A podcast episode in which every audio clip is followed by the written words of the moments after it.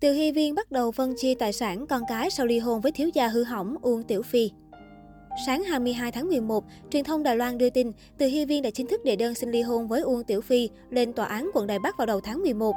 Cả hai hiện đang trong quá trình hòa giải phân chia tài sản và cả con cái. Kết quả của hòa giải ly hôn sẽ được phía tòa án công bố trong thời gian tới. Được biết, hai vợ chồng đều sở hữu nhiều khối bất động sản giá trị và chuỗi khách sạn S Hotel.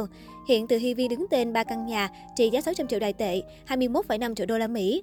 Ở Đài Loan, Uông Tiểu Phi nắm giữ khách sạn trị giá 350 triệu đài tệ, 12,5 triệu đô la Mỹ. Được biết, Uông Tiểu Phi đã quay lại Đài Loan hồi cuối tháng 9 sau nhiều tháng tập trung công việc ở Đại lục.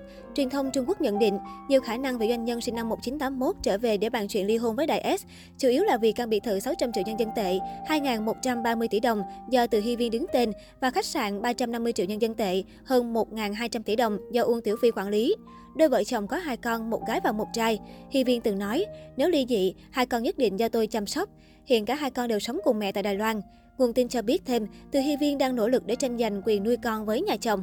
Trên Abu Dhabi, MC Từ Hy Đệ, em gái Từ Hy Viên nói về tình trạng của nữ diễn viên hiện tại.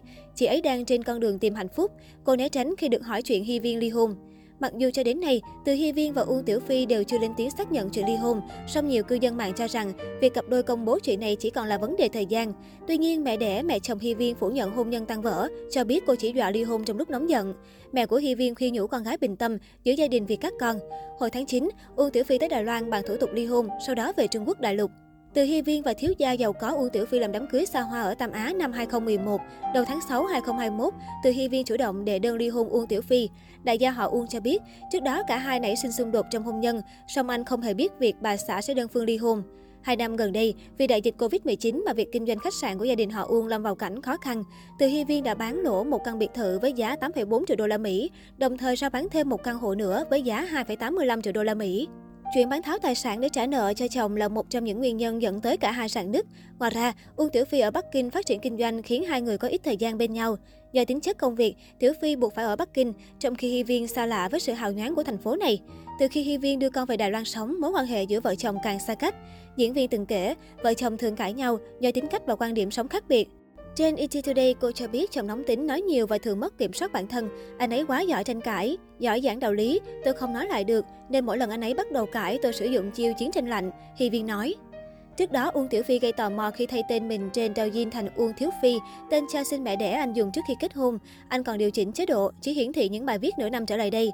Do đó, Douyin của Tiểu Phi không có bất cứ hình ảnh nào của bà xã từ Hy Viên. Trong phần giới thiệu bản thân, anh viết, bố của Tiểu Nguyệt Nhi. Bức ảnh tài khoản chính thức là anh và con gái.